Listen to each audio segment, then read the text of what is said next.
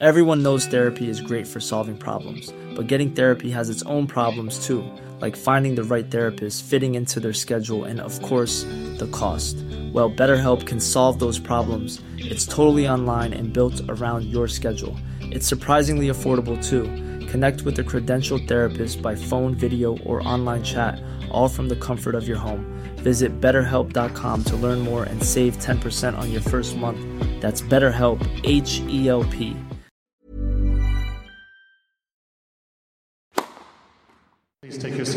quickly, ladies and gentlemen. Thank you. Hello, ladies and gentlemen. Welcome to Tennis Weekly with Joel, Kim, and Chris. On today's Davis Cup catch up, sponsored by DownloadTennis.com. Draper delivers a dream debut for GB Win. Wawrinka calls out small crowds. And Simona Halep has handed a four year ban from the ITIA.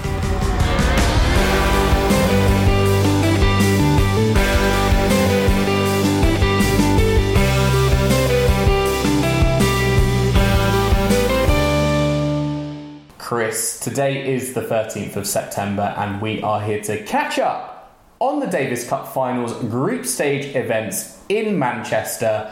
Tennis Weekly HQ are here. We were at the AO Arena today for GB versus Australia, and it is it is non-stop at the moment. I mean, particularly for you, you were New York City, Copenhagen, and now Manchester. You you were you were racking up the air miles.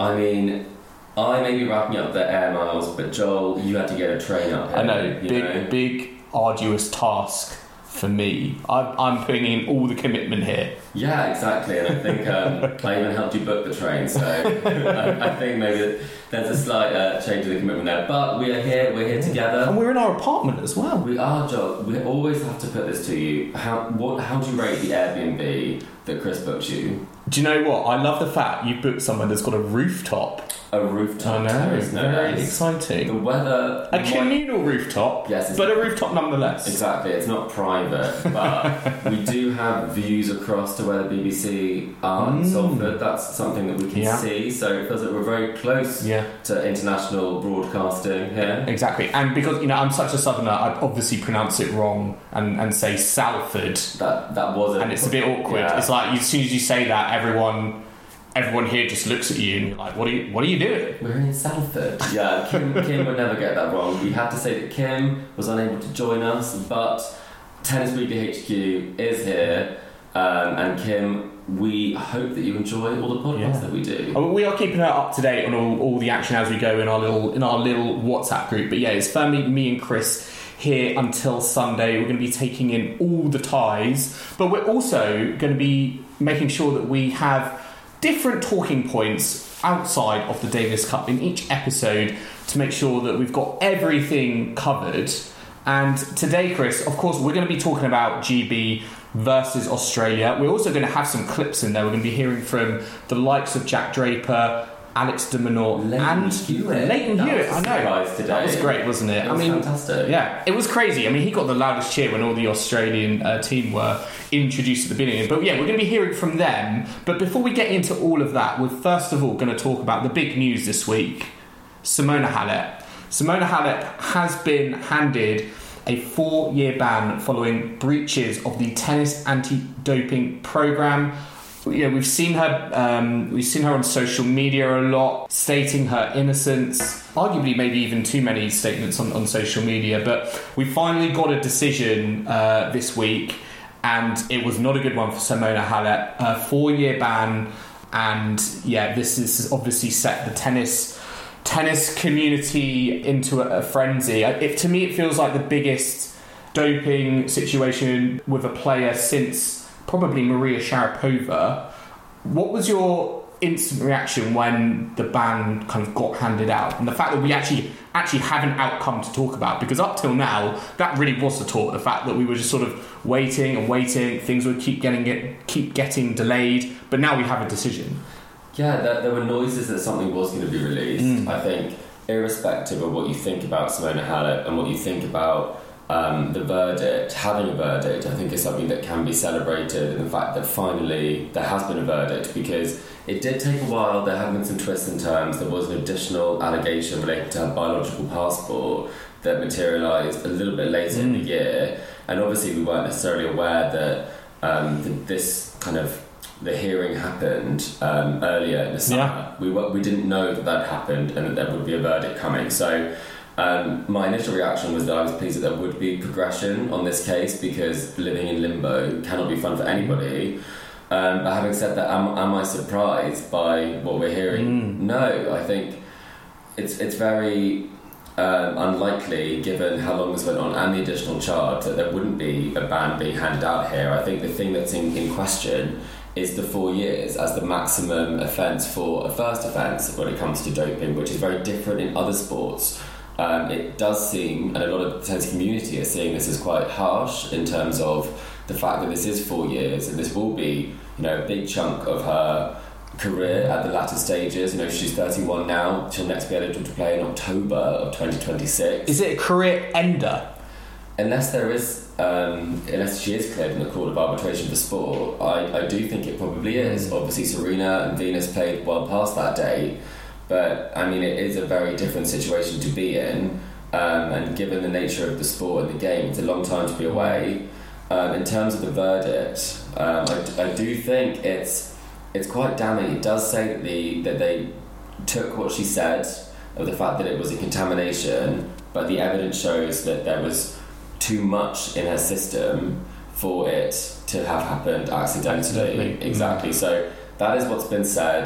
So it is it is a damning indictment on her um, in this sense, um, and it's one that's really dividing the tennis community between people who want to see them play um, and people who Yeah. really kind of think that this is a, a big betrayal. It is. It is very, very polarizing, isn't it, in the in the tennis community? And we're seeing players and coaches come out on on either side of the spectrum. Arguably, the two most visible um, uh, show showings of acknowledgement um, of of this verdict. Well, first of all, let's talk about Serena Williams Yes. on the far left side. She tweeted. Uh, crypt, well, cryptically, she tweeted eight wasn't exactly a crypto. I mean, it was wasn't. it? No, I, I- I mean, uh, she was she was basically saying four years wasn't enough. I, I wanted to see eight years. Oh, well, that's your interpretation. When it was eight is a better number, I took that as meaning Serena has seven Wimbledon titles, and that would have been an Maybe eight there's a double meaning going on. from the Simona Halep thing. Oh. I think hmm. I think people were putting the pieces together at the time, and people think there are multiple layers to this, but it would have meant an eighth Wimbledon title. So, and then there's been a few things that she's been liking as well about the idea that you know um, when your childhood dreams turn out that they were essentially doping is something that she's liked from another player. So she's made her opinion very clear on this, um, and I do think that it does make you think that Serena Williams is a very intelligent woman who very much understands how the PR machine works. She knows what this tweet will do. She knows will get picked up, and she knows people will understand the meaning of it. So, does she know something that we don't? She's been very close to, you know, Patrick Mouratoglou. She's very close in the tennis community, and you feel like this is something where she clearly believes that this this ban should happen, and that it makes calls into question how clean athletes were at different times during the Grand Slam um, during her Grand Slam finals that she's had. I mean, this to me was like this was the the Eugenie Bouchard to the Maria Sharapova moment. This was like the she's a cheater like qu- quote that that you know Bouchard. You know, I feel like is famous for now in, in relation to, to Sharapova, and uh, I think it's interesting to see that we've not really had that many players. I think come out with a definitive opinion, and maybe because Serena Williams is no longer in, or you know, she's still kind of evolving away They've from waited, tennis. they've waited for the verdict, Yeah. I think, in a big way. And I think now, in the same way we've had these conversations, it takes time to process because I think a lot of people. Do you think Serena has in her mind that Wimbledon final? Because I've been seeing a lot of reports on social media around the fact that it was categorically, um, it was categorically a true that um, that Simona Halep at that time was neg- like was negative, and there was nothing performance enhancing in her body. But do you think in Serena Williams' mind, she she firmly has that in, given how close she she got or has got, um, you know, to that tap Margaret Court record? I think we would be naive to think that tennis is clean. Um, and I think when it comes to this result, um, it makes you realise that even some of the athletes that you think have the highest integrity, or people have said have the highest integrity, the only thing that we can go on here is the evidence, and the evidence says that this was not a clean athlete at this time. Um, and when it comes to historic testing, unless we are retesting samples for different things that didn't show up at the time, they are clean samples that were given. There were 16, I think, tests that were done in competition, 11 outside of competition in the year um, when she won Wimbledon, I believe. So they all did come back as, as negative of anything, but at the same time, It just throws that doubt now, doesn't it? because it's so rare that we do see Yeah. a high profile player who is, who is doping in, in tennis. And when you think about the people with the best results, that's probably the people who are performing the best. That's the point of doping. So I think it, it does call into question. But I mean, the, the big thing with this is a lot of people are defending someone ignoring the evidence, which I think they're going with emotional feeling and they're going with their heart. And, and perhaps probably the most obvious example of that is Patrick Mouratoglou, Mm. who is he, he is probably second to Simona Halep in terms of putting out statements um, supporting and almost you know uh, denigrating um, the I the you know the, the, the, the drugs panel because he's so clear he's so adamant that Simona Halep is innocent. I mean, I'll just read some excerpts from what he posted on social media. He posted a, a statement saying, "I cannot believe the decision that the ITIA has taken today in the case of Simona. I am extremely shocked." And I've been during the whole year by the methods and the behaviour of an organisation that is supposed to treat the players fairly and try to establish the truth. I mean, he, again, he if, if Serena is over here, Mouratoglou is way over on the other side of the room, and ah, it's hard because you know Simona Halep was working with the, the Mouratoglou team, and it's it's tricky because I feel like you know him and his his name and his staff and all that sort of stuff. That's also going to be wrapped up in this decision as well. It's not just it's not just you know Simona Halep's uh, you know career on the line. There are, as you said, there are other things at stake as well. Absolutely, and I think that's something that can't be ignored when someone puts out a statement like this that he has a vested interest in Yeah. the result. I think someone like Darren Cahill, I think he's been putting out similar, um, similar, I guess, not necessarily similar in the statement, but similar in terms of the intention of the statement of standing by Simona. And I think obviously Patrick Mouratoglou is someone who really is only giving one side of something and Yeah. looking for the truth. I think is something that's a bit different from establishing what is there in the evidence. Um, and when it comes down to what, what he does say, I think you know the four points he wants to say about the integrity we've seen in so many different cases for all different things that people can be blindsided by something and someone can be a certain way from your experience, but there may be things that go on behind the scenes you don't know. I always said this on the podcast. You cannot know what someone has put in their body or what someone has hmm. taken because you were not there. You do not know. And the same way Sharapova didn't even know. Hmm. She said at the time that, Yeah. that was a banned substance on the list. She did know what she was taking. So I think that the thing that I would say on the when it comes to historic results and why I think this Patrick Mouratoglou situation is so explosive is that when she changed her coaching situation, she actually did sever the ties with the Romanian anti-doping authority. Um, that's allegedly, but that's whose statements from the previous people who were double checking her tests. So that does coincide with her joining with Patrick Yeah. Mouratoglou. So that's why I don't necessarily doubt things from previously because she was getting things double tested. Um, so I think it's all very messy when it comes to evidence, when it comes to feelings and what we want to believe. Do we want to believe that tennis is clean, and do we want to believe that Simona Halep is a drugs cheat? Well, I mean, she's going to be taking this to the, the, the court of arbitration to uh, you know appe- appeal. Where do you think ultimately this this will end up? I mean, I feel like we're in the, like the next stage of getting to an absolute final final result. Um, and I think you know, for me, I I think Simona Halep, she's still hoping to get back to tour. I feel like we see her in the gym. She's like staying in peak physical condition. I almost don't know whether that's like a coping type mechanism, and they're almost in denial about it. And she's like, "Oh, this whole thing will blow over. I'm gonna be back on on the tour in, in, in a jiffy." But where do you see where do you see this ending up? Do you, do you think we will see Simona Halep back on the WTA tour? I think it's a very different situation to Sharapova's in the sense that Sharapova broke the news herself. um, it was a two-year sentence. I think the nature of how Sharapova worked with the authorities on that probably did help that Mm. in some way. Um, normally, these sentences, or not sentences, sorry, these um, rulings do go down in terms of the ban. They don't normally set the full term, um, but in terms of the Halep situation, I think the even if in- intention's taken out of it, it would still be a two-year ban. Yeah. And this ruled that there was intention there, which makes it four. So it was either going to be Yeah. fully only for her to get back on the tour immediately and be at peak performance and be training now. Mm. It would have to be thrown out, which is very unlikely at this point, given the continuing and mounting evidence in this case. So will we see her on tennis court again? Um, if she really wants to prove her point, maybe. Yeah. I mean, we see we do see players at like at that age on on the tour, but it's Well, Hingis tested positive for cocaine, and she Yeah. came back after that and Yeah. said that that was going to retire because she didn't want to go through the process of No. defending herself. So it doesn't get easy, and, and she didn't choose to defend herself in that, and it doesn't necessarily completely ruin your legacy depending on how things are handled. Mm. So we will update you as there is more information, but.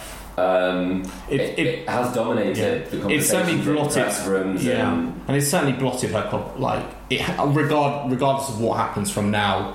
I mean, you just very quickly you touched on her legacy. This surely is gonna this is gonna blot the copybook, is it not? Completely, I think, but in But- terms of how things stand over time, I don't think it will mean that her achievements will be completely forgotten on the tennis court. Um, but I do think that the way that she's handled the whole situation of misleading people throughout the entire Mm. time with the interviews and trying to control the narrative in a slightly peculiar way, I think doesn't lend itself to someone who is No. being completely honest with what they're saying. Well, let's move on. Let's move on to talking about the tennis we have got in Manchester. We're going to be talking about Great Britain versus Australia today. A real tough matchup for GB, um, but it was a very exciting matchup because we got in the first tie Jack Draper on debut against Thanasi Kokkinakis. Both players, I thought, played out of their skin. It was a match really that came down to a couple of points here or there. Arguably, Kokinakis would have probably got the job done. I mean, he did serve for it, but I mean, Jack Draper, he won this in three sets 6 7, 6 3, 7 6, 7 4 in that final set tiebreak. What a match, and what a way to kick off GB's campaign in Manchester. Yeah, it was um, a fantastic start. I mean, I actually thought it was quite special to be there for Jack's first match Mm. because it feels like he is at this new point of his career where it's really hopefully getting started, and we'll hear from him in a bit about you know his career so far and some of those injury issues and hoping to stay fit. And it just shows you that he is also mentally tough as well as very talented because he was behind pretty much the whole of this match. Um, he was down in that final set. Kokkinakis served for it. Did say in press he got a bit nervous and kind of a little bit bottled it, I would say. And he was 4 2 down in that tiebreak and came back to win it. So um, I honestly think that it was such an accomplished performance. And to come back and win like that, I mean, that was the match that saved the tie because that wasn't a match that we should have won really No. at 5 4 in that third set. No, I agree. And as you said, what's so impressive, I think, about it is the season, the roller coaster season that, that Jack Draper has had. And we're going to hear from him now on how he looks back on his season so far. Yeah, it's been an incredibly challenging year for me.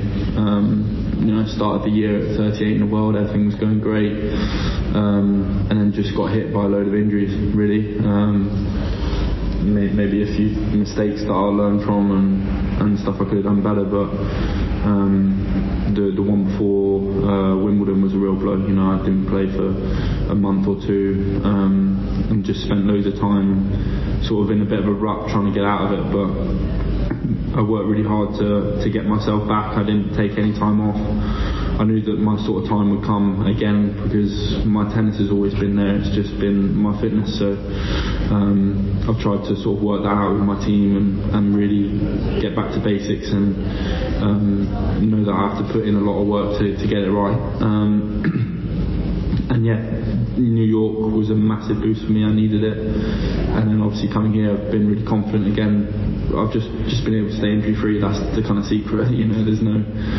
it's no big thing. It's it's just more time on court, more competing, uh, more lessons learned from matches I've either won or lost. Um, and it's, it's all coming together and helping me a lot. So hopefully I can just keep on keep on going to the end of the season and, and finish really strong. It sounds like there's no lack of belief there. You know, he, he knows he has the game, and that was something that does come up. That as soon as he's back on a tennis court, he picks up from where he left up and the results he had previously, and you know, in the US Open he went one better. So I think it was really, really impressive, um, and I also think it was a great decision from uh, captain Leon Smith because. Um, I know that you knew that I was going to bring this one up, Joel, but I can't believe it's actually taken this long. I, I didn't have a chance. I was, I was being serious for the first part of the podcast, but um, I'm still being serious now because You did call it, didn't you? I have, I'm a Davis Cup strategist. John, Yeah. we've watched so many Yeah. of these three. I just go by the rankings. I, I don't. I don't think about it too much. But you, you go, you go into the trenches. You're thinking about the matchups and the, the Jack Draper lefty, the lefty Yeah. serve. Yeah, uh, it's, it's a big thing. So I, I was thinking about. particularly against Kokkinakis. I was thinking about because they wouldn't have known that Kokkinakis would have been picked necessarily, but having a lefty is an advantage. And we looked at Kokkinakis' stats. He's won 18% of matches against lefties, but 46% Yeah. or 40, I think 46% of matches against right-handers. So it's not a great matchup for him, um, and it does kind of add another sort of string to your bow when it comes to um, the Davis Cup team. And in terms of selection, I believe that not enough captains go high risk, high reward. Because if you don't try and put out the team that you think can win three, you can end up in a situation where you can lose three or you can just get pipped to the post. Because playing by the rankings doesn't necessarily get you the, the win that you need. And for me, this was the perfect way to play. Um, and I think you can't really swap in a, a Murray, you know, in the, the doubles because you need to win three. This Yeah. is a, the big match, and it's such a tough group. I mean, for those who aren't aware, it's Britain, Australia, France, and Switzerland. yeah. So this is the toughest, I would say, of the four um, destinations for the finals at this point. And in terms of what what was selected, I think it, it did make perfect sense. And um, we, we will, I think we will see Norrie this week, maybe a little bit later in the week, but you've got to get off to a good start in this competition to have a chance. Yeah, and Jack Draper absolutely did that. Although it was interesting because it, it, I, feel like expectedly there were nerves at the beginning because yeah, Kokkinakis was holding, I would say, quite comfortably in those early stages, and, and Draper was having a lot tougher time um, holding. But I, I think that just shows actually how much he cares about you know about this, and it was interesting I think to hear particularly about the team tennis environment and how you know he candidly said in, in press conference how the US Open he had a great run, but he didn't really talk to he didn't really talk to, he don't really talk to to anyone else. So he really liked, didn't he, the environment of, of team tennis and how that brings you know everyone together. The nine thousand strong crowd there as well, cheering him on. He really got engaged with that um, at certain moments, feeding off that energy. And I mean, ultimately, it paid dividends in the end, and arguably, it's probably one of the reasons he was able to pull through. Yeah, I think there was the pressure to, to lift your game. I think also, you know, playing away in the US, it can also give you an advantage that there is a little bit less focus there. Um, it does give you that sort of freedom to, to swing. Um, but for me, I think I, I was so clear that he was going to fight for every point. He was down break points in his first two service games. He clawed them back. Uh, His wingspan is is he moves so quickly Yeah. as well, Yeah. and he's, he can really, really run. He's like Stretch Armstrong, I swear. looked like that, when he's like running on the when he's running um, when he's on the run going wide. He more- Some of the gets he made were was very Unbelievable. impressive. He moves really well for a tall lad. There was a great passing shot that he made at a really important point at five all in the third, and he never he never gave up. And I don't think we've seen you know Jack have to sort of hustle like that. You know, in, in this sort of way. I think normally it's the front foot sort of tennis, but. He was, he was doing both, and what a way to finish it with that winner down down the line. But a bit strange. He's blank, is he blanking Andy Murray in the US Open when he bumps into him?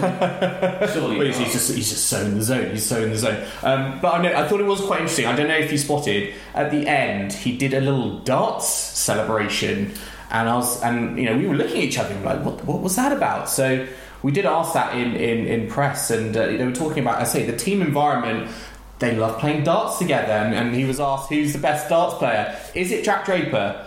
No, it's no, it's not. It's uh, He says he goes long every time Jack did. And I'm like, maybe that's not the best celebration, Jack, in terms of if you're not great at it. But it's so hard to keep up with Yeah. the young guns and their celebrating. Mm. The telephones, we're hanging up the phone.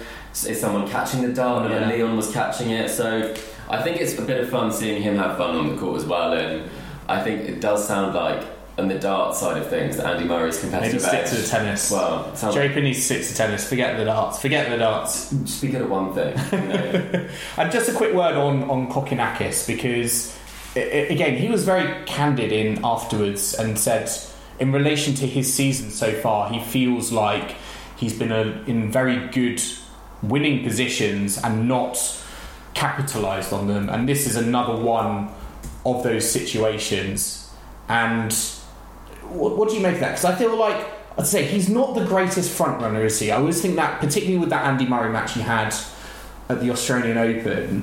What, what, it, what is it? Uh, is it just nerves? Is it, or you, uh, is, is there anything? Is there anything else going on there? Do you think? He, he made some comparisons with what his career was like when he was younger. Obviously, he did have injuries as well, in a similar way that Jack has, and there was that comparison that came from him. And I think it doesn't get easier. You know, that he was someone who had so much promise, and people thought would really do something sort of mega on the tennis circuit. Mm. Um, and, he, and he obviously hasn't been able to quite do that. I mean, his career high ranking is nowhere near where it should be given his talent level. Yeah, great. It's like 67 or something in the world, Yeah. and I mean, he plays tennis Comfortably top fifty. yeah, easily, and I think that must be really frustrating. And if you look at someone who has that game who doesn't get there, well, it, it's going to be between years. And the fact that in press we didn't, and no, let's say we, I'm talking about press in general, um, nobody actually mentioned kind of the fact that he had been in that situation a lot. He obviously was thinking about it, and he thought about it at that moment that he's, he's not a closer. Um, and I think that must get tough because as you get a bit further in your career, you do think that those opportunities might not come, come around as much and it becomes more intense. So he seemed like an absolutely lovely chap and he was mm. so open about it, but you do have to think that you need to know in those moments that you back yourself and I'm not sure I'm not sure he thought he was going to serve that one out. Yes, and Jack Draper truly capitalised on that. But we're going to take a quick break now. Join us in the second half where we're going to be recapping all the other results from the GB Australia tie and chatting about the great crowd debate. Don't go anywhere. Everyone knows therapy is great for solving problems, but getting therapy has its own problems too, like finding the right therapist, fitting into their schedule, and of course, the cost. Well, BetterHelp can solve those problems. It's totally online and built around your schedule. It's surprisingly affordable too. Connect with a credentialed therapist by phone, video, or online chat, all from the comfort of your home. Visit betterhelp.com to learn more and save 10% on your first month. That's BetterHelp H E L P. Burrow is a furniture company known for timeless design and thoughtful construction and free shipping, and that extends to their outdoor collection. Their outdoor furniture is built to withstand the elements, featuring rust-proof stainless steel hardware, weather-ready teak, and quick-dry foam cushions. For Memorial Day, get 15% off your Burrow purchase at burrow.com/acast and up to 25% off outdoor. That's up to 25% off outdoor furniture at burrow.com/acast.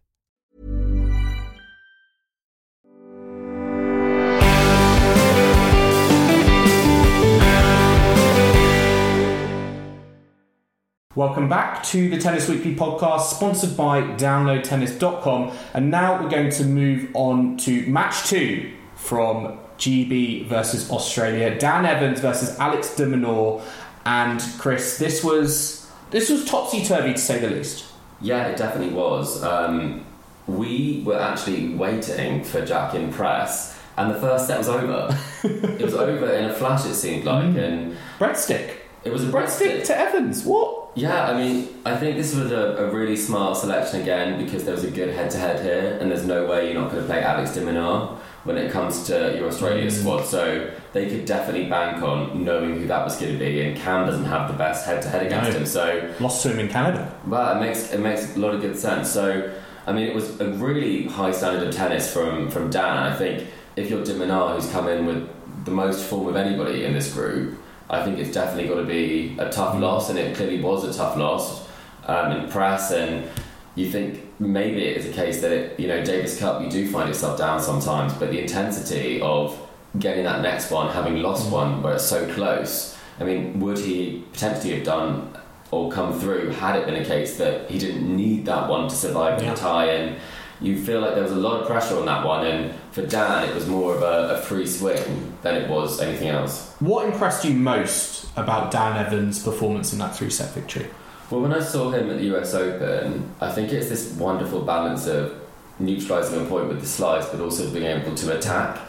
And the thing that I particularly like about the way that he plays against de Minaur, someone who runs every ball down, it's very hard to know which way he's going to hit the ball. Yeah. He really does wait patiently before he hits, but he also disguises it so beautifully on that forehand. So for, he's a very tricky customer. If his game is on song, and he doesn't always have the biggest margins, but when it's on song, Yeah. he was able to hit through um, Alex de Minaur in a court that was described as dead by Yeah. Well, that, I think that played into Evans' hand, particularly on the, that slice backhand, which has, I think, become a real nuisance, hasn't it? Particularly this season. We saw Bring it. back the slice. We saw it in its glory on When on his Murray- route to what you when know Andy Washington. was sliced out of the competition by Grigor Dimitrov. Yeah, exactly. But we saw Evans use this ploy a lot, uh, you know, to, to, on his title run in Washington DC, um, you know, several weeks ago. And again, he deployed it a lot against De Minaur, and it was it was interesting hearing about the court because, as you said, Kokkinakis described it to us as dead. It looks like a very slow court, topspin, just basically being neutralised by uh, you know by the court itself. And yeah, I felt like Dan Evans took real advantage of that in the match against De Minaur. Yeah, I think he played a very tactically um, strong match. Um, that that third set genuinely was very tight. Um, there were Yeah. moments where a couple of points at 30 all could have gone either way, and so I think he, he did well to escape some of them, um, but kept a really level head. And again, we're seeing a Dan Evans who really could do some damage on the tour. You know, he's, he's had a career high ranking after Washington. He's win. enjoying his tennis at the moment, I think. I think he really backs himself. I think Yeah. he's really, really dialed in, and that's kind of what Leon uh, said afterwards. Mm. Impressed that it's some of the best practicing, some of the best hitting he's seen from Dan, one of the best performances. I think if you put him in front of a crowd, there's something there that, that elevates his game because this was his, I believe this was his biggest victory by number of ranking spots um, in, in singles in Davis Cup. Um, against Alex de who was above, who was above Number him, 12, number yes. twelve, exactly. Who you know took set off off Daniel Medvedev at, at the uh, at the US Open, Reached the final in Canada. yeah. You So know, he's, he's and played- lost Cabos. Yeah, and I think he's also beaten. Yeah, exactly. He's also beaten Medvedev this year Yeah. as well. So a very impressive result. And if you're De Minaur, I think he was a bit disappointed with this Mm. because he wants to be able to produce heroics. There Maybe a bit too many miles in the legs from all the tennis he's played recently. There recently. some questions about that, but I honestly don't No? think that would be the case. There's been enough of a break since the US Open, um, and he's a, he's fit and he's young and he, Mm. he moves better than anybody else. Yeah. So I don't think it's that. I think tension does a lot of things Yeah. to the body. Um, but he was a bit dejected in that. Um, I think you know it's it's a tough gig. You know, coming out here, there won't always be. Um, the crowd on your side, which can be a bit tricky and can add to the pressure. But What? Well, there might not be any crowd whatsoever because that was one of the things that Alex de Minaur was disappointed about in, in press. It was a question I asked him, uh, particularly about the fact that you know today he's playing in front of nine thousand fans, and then tomorrow we're going to get on the scheduling with Lleyton Hewitt in a bit, but tomorrow he's probably going to be playing in front of a crowd of about fifty odd people. we're going to count everyone, Well, and yeah. we'll speak to all of you. Exactly, exactly. But this is this is what he had to say about it. Well, it is a bit disappointing, obviously. Um, ultimately, every single tournament we play around the world, we're playing in front of it's a pretty packed crowd, uh, and just to be playing a tournament as big as this one, and, and to be playing with an empty crowd, it is a, a bit disappointing. Uh, it was great to play today in front of uh, a massive crowd. You know, even if it was. Uh, you know, uh, in hostile territory, but it, it is great. It, it creates a great atmosphere, and you know that's what Davis Cup is, is about. But the problem is, come tomorrow, there's going to be a, a pretty good chance that we'll play uh, in front of Know 100 200 people, and to see an uh, stadium that big, uh, that empty, it's just not ideal. I feel like he's not the only one with those sentiments, is he? Because Stan Wawrinka yesterday said very similar things, didn't he, on, on social media that caught the attention of a certain uh, Mr. Piqué.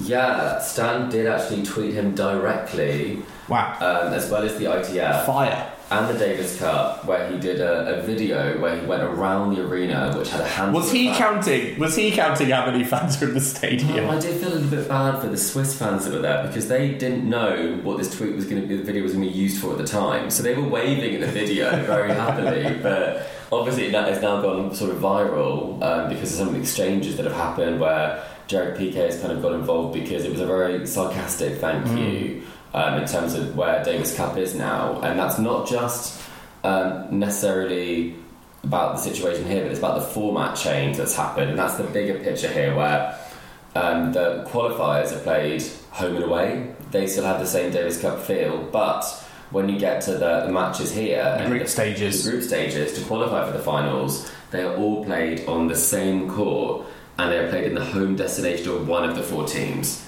So therefore, you do get these matches where in Manchester, France versus Switzerland on a Tuesday is probably not going to be that well attended. And even you know on the Wednesday today, it wasn't sold out no. for GB, but there were. I, I still was impressed though. I mean, oh. nine thousand on a Wednesday well, exactly. afternoon. Well, there's thirteen thousand coming on, on Sunday, Sunday, for the France mm. match, which is great. But I'm just saying that this isn't necessarily. It's the extremes that I think exist from one day to the next, which I think is the most disappointing thing. Exactly. It's, it's, it, I think what's so frustrating is that it just feels like it's inescapable with the format that we have. Yeah, I mean, we, we know it better than most. We've been to the Czech Republic yes. watching um, doubles till past midnight. Yeah, we genuinely are like like part of five people. We, we love it. We'll make a noise for anybody at that point. But I do think that you know, then only one representative comes over, maybe from Australia, or mm. one person comes over.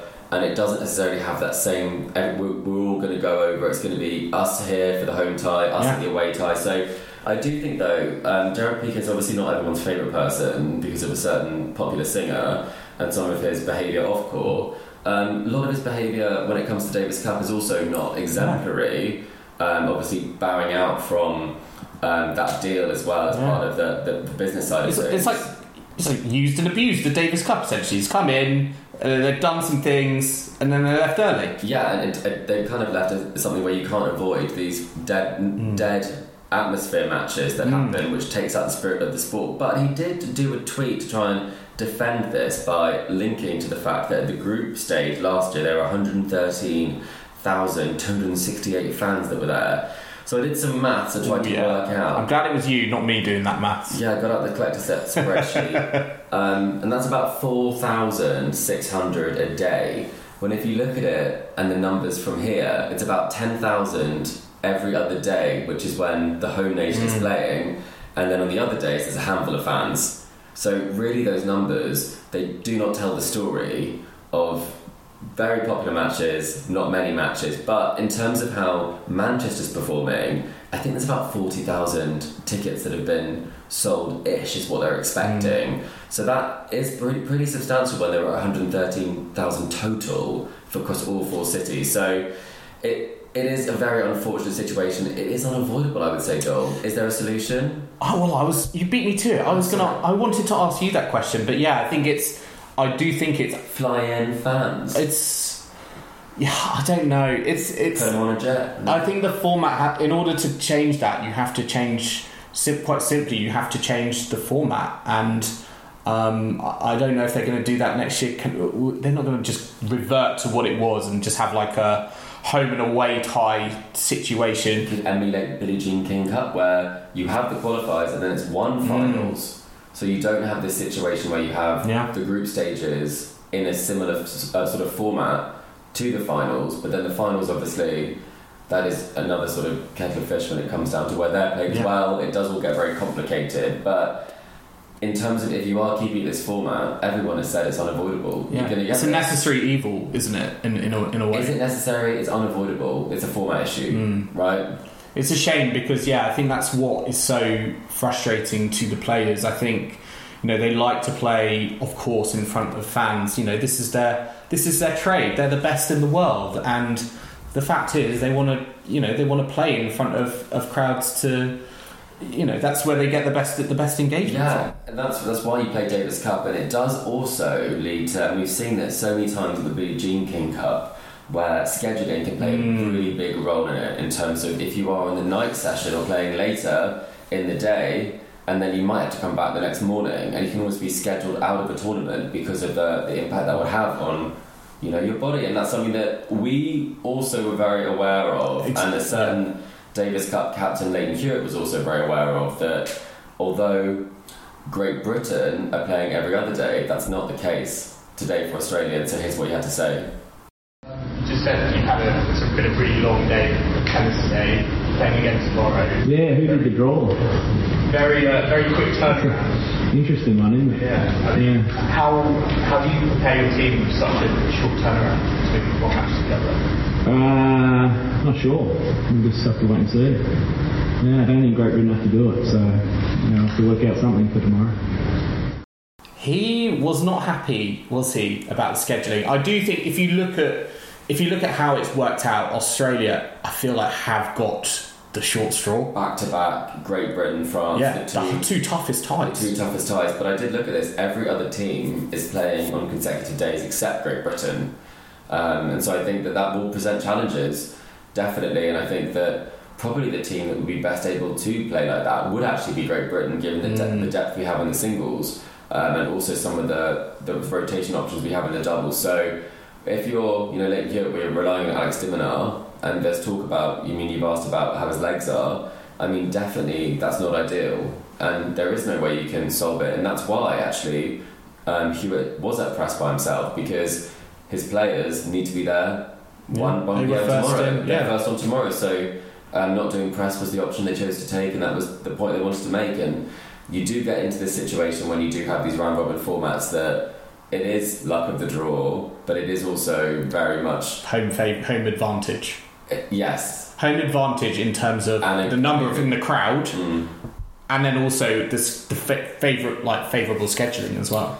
Yes, but and also probably you can say Malaga is basically a home crowd, given how many Brits go on holiday there, where the finals will take place, you know, in November. So, I mean, it couldn't have worked out better for, for the Brits, Mm. and I think there's even more pressure there for us to make sure we deliver on this because everything is in our favour Yeah. with this, and I mean, particularly as well, we, you know, it was, it was a heartbreaker almost kind of last year, almost like a missed opportunity. And I think this is almost a time where, you know, the team will be looking at it like, you know, we need to make we need to make amends. You know, we, sh- we should have got to the finals last year. We got a good enough squad. definitely. Um, I, I guess that you know, just on that, I think the the important, um, you know, this brings into that importance of the fact that every tie counts. And to their credit, Australia did win the doubles match despite being two two ties down, two matches down. Sorry.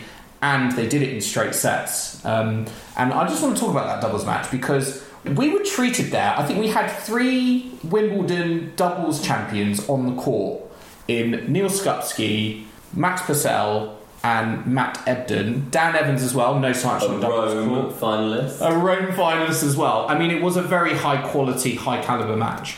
Yeah, absolutely. I mean, I think it was probably the toughest doubles that we're going to see this Mm. week. I think obviously they've won Wimbledon together, um, Ebden and, and Purcell. I think Purcell's having a fantastic season on the singles court and the doubles court.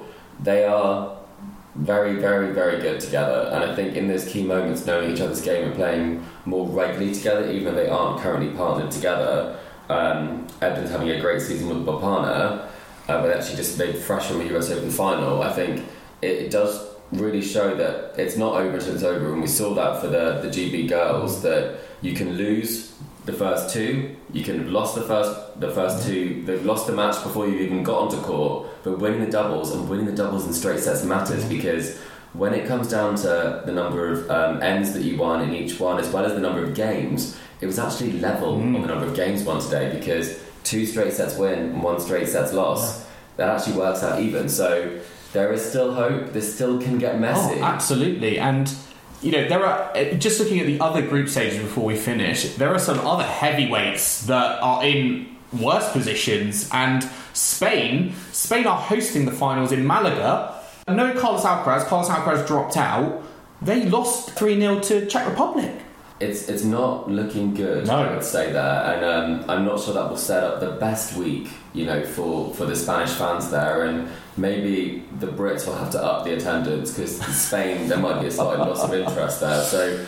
I think, and again, mm. the, the thing that I would say is that you know it can spring an upset, anything can happen, but at the same time, it's very hard to know who you should play in your team and how you should mm. work. And I mean, if you look at the Italians, they did lose. I was going to say, any, anything can happen, and arguably, we'll end on this. That is up there probably as one of the biggest Davis Cup upsets in, in history. The fact that Canada defeated Italy without Felix Auger-Aliassime, Milos Raonic, Denis Shapovalov was on the bench, and they still pull out a victory over Italy, who had a much better looking team on paper.